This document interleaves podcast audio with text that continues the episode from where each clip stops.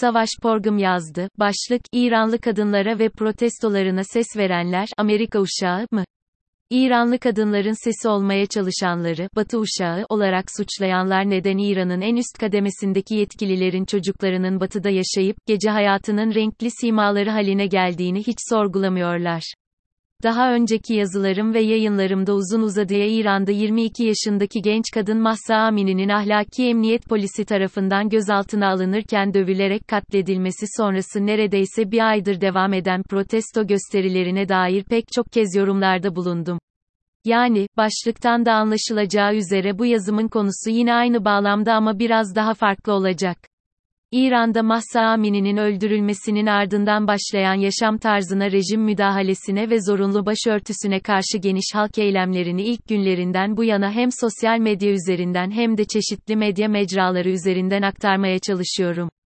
Türkiye'de ana akım medyanın neredeyse tamamen iktidarın kontrolüne geçmesi ve siyasallaşması, İran'a karşı yıllardır sürdürdüğü ezberci bakışı ve İran'da yaşananlara gerekli önemi atfetmemesiyle birlikte, farklı bir pencereden yaptığım yayınlar geniş bir kitleye ulaştı ve bir hayli etkin oldu.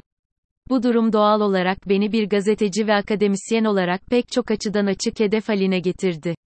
Başta İran ve Türkiye'deki kadınlardan ve kadın örgütlerinden olmak üzere yüzlerce destek mesajının yanında bir o kadar da aleyhte mesajlar aldım. İran rejiminin Türkiye içerisinde çok güçlü bir lobisi ve destekçi grupları var ve bir hayli etkinler. Bu grupların arasında Türkiye'deki Şii mezhebine bağlı olan bazı kesimler, İran rejimiyle ekonomik, kültürel ve siyasi ilişkileri olan gruplar ve kendine solcu diyen bazı kesimlerde bulunuyor. Vatan hainliğinden Amerika uşaklığına, İsrail ve Siyonizm hizmetkarı olmaktan Batı maşası olmaya, yabancılardan fon ve para almaktan Türkiye ile İran'ın arasını bozmaya çalışan ajanlık ve provokatörlüğe varıncaya kadar pek çok ithamla karşı karşıya kaldım. Öte taraftan her gün inanılmaz oranda ciddi ölüm tehditleri almaya devam ediyorum. Bu tehditlerin, pervasızlığının en önemli sebeplerinden biri Türkiye'deki basın meslek örgütlerinin suskunluğundan ve hizipleşmesinden kaynaklanıyor aslında. Türkiye'de gazetecilik dayanışması bağlamında örgütlenme ve ortak dayanışmayla tepki verme problemi herkesin malumu, uzun yıllardır İran bağlamında yaptığım haberlerden dolayı daha önce iki kez fiziksel saldırıya uğradım. Bu saldırılardan sonra Türkiye Gazeteciler Cemiyeti'nde yönetici olan bir meslektaşın bana ilk tepkisinin, siz Türkiye Cumhuriyeti vatandaşı mısınız, diye sorusuyla olması beni şoka uğratmıştı. Yani benimle mesleki dayanışmanın ilk şartı sanırım Türkiye Cumhuriyeti vatandaşı olmaktı. Sadece gazetecilik faaliyetlerinden dolayı ölümle tehdit edilen ve iki kez fiziki saldırıya uğrayan uluslararası basın kartı sahibi bir gazeteci ve akademisyene destek olmak için ırkı ve uyruğunun ne gibi bir önemi olabilir ki? Öte taraftan ben zaten Türkiye Cumhuriyeti vatandaşıyım. Özetle, Türkiye'deki basın meslek örgütlerinin şapkalarını önlerine koyup biraz düşünmeleri gerekiyor çünkü ölümle tehdit edilen gazetecilerin başına bir şey geldikten sonra verecekleri tepkinin hiçbir anlam ve önemi kalmayacak. Gelelim asıl konumuza, yani İranlı kadınlara. İran'da, peruk ve protez saç sektörünün son yıllarda inanılmaz bir şekilde büyüdüğünü biliyor muydunuz? Konuyla ne ilgisi var, dediğinizi duyar gibiyim ama meselenin, kadının saçı, olduğu İran'ın bugünkü eylem silsilesi içinde çok şey anlatan bir olgu var karşımızda. Nokta. Anlatayım, İran'da yükselen derin yoksulluk peruk ve protez saç sektörünü canlandırdı çünkü bazı kadınlar, anneler ve kız çocukları aile bütçesine katkıda bulunmak ve gelir elde etmek için saçlarını uzatıp daha sonra keserek peruk yapan şirket ve işletmelere satıyorlar. 5 yaşından itibaren başörtüsü takmaya zorlanan İranlı kız çocuklarının o güzelim saçları kesilip aile bütçesine katkı için satılıyor. Din elden gidiyor, zırvalarıyla saçının teli gözüktü diye sokaklarda kadınları yerlerde sürükleyen, darp edip öldüren İran rejimi öte taraftan yoksulluğa ittiği kadınların ve kız çocuklarının aile bütçesine katkı için neden saçlarını uzatıp, kesip, peruk yapılmak üzere satmak zorunda kaldığının hesabını da verecek mi?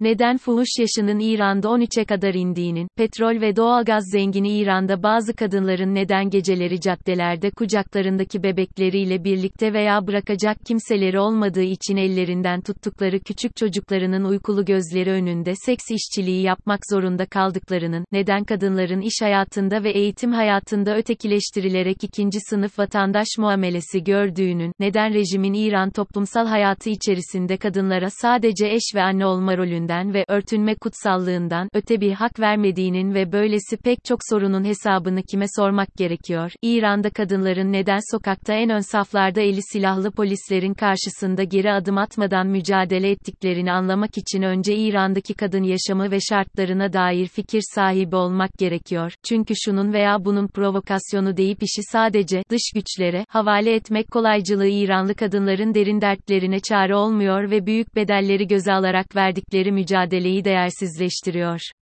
Eğer İranlı kadınlar protesto için ellerine makas alıp saçlarını kesiyorlarsa bunun 43 yıllık teofaşist düzenin müsebbibi olduğu derin toplumsal sebepleri var. Şimdi gelelim şu Amerika uşaklığına, İsrail ve Siyonizm hizmetkarı olmaktan batı maşası olmaya, yabancılardan fon ve para almak meselelerine.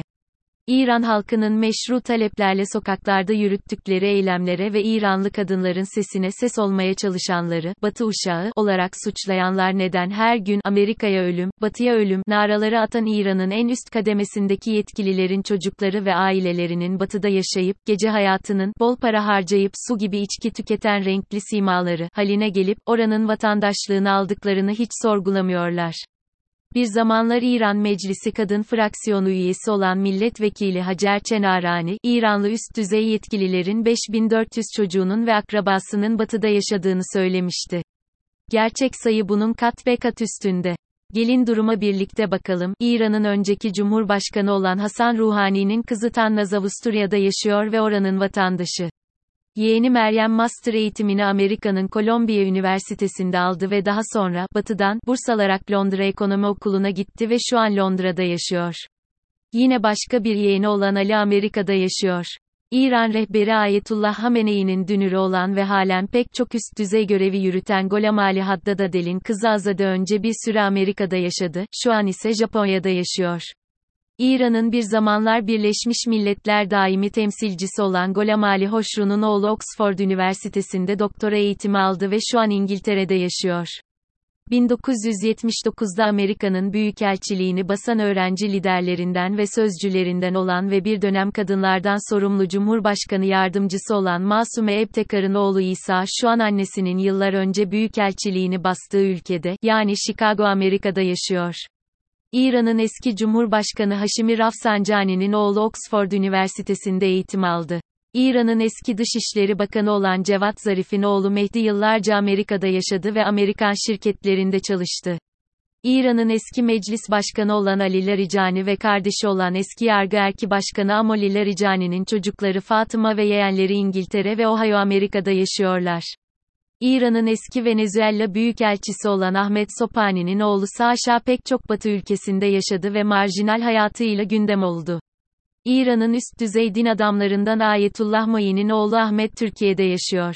İran Koruyucular Konseyi üyesi olan din adamı Ayetullah Muhammed Yezdi'nin torunu Zehra New York Amerika'da yaşıyor. Nokta. İran'ın eski Cumhurbaşkanı Muhammed Hatemi'nin kızı Leyla Amerika'da yaşıyor. Bir zamanlar İran Cumhurbaşkanı yardımcısı olan Muhammed Bakır Nobaht'ın yeğenleri Nilüfer ve Ehsan Amerika'da yaşıyorlar.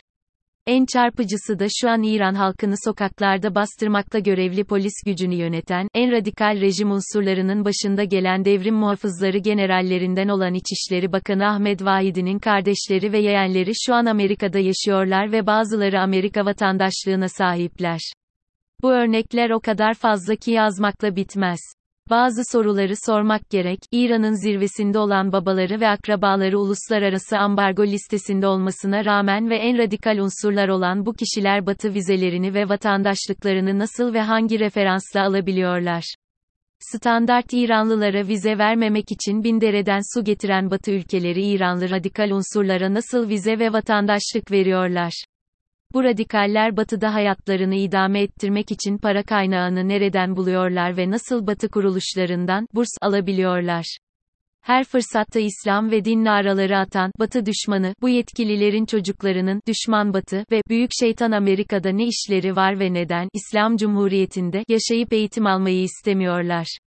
İran halkının doğal kaynaklarını talan edip yoksul halkın parasıyla sefa sürüp batıda en marjinal hayatları yaşan İranlı yetkililerin çocukları ve akrabaları, din dostu, İslami insanlar, vatan millet aşığı, düzenin koruyucuları, durumundalar ama halkın haklı taleplerine ses veren ve sorgulayan gazeteciler, sanatçılar, aydınlar, sporcular, akademisyenler ve hak savunucuları, vatan haini Amerika uşağı, İsrail ve Siyonizm hizmetkarı, Batı maşası, yabancılardan fon ve para alan, provokatör provokatörler konumundalar, öyle mi? Tarih kimin ne olduğunu, nerede susup nerede konuştuğunu ve zor zamanlarda safını kimden yana seçtiğini Orta Doğu'da hep yazdı, İran bağlamında da bundan sonra mutlaka yazacak.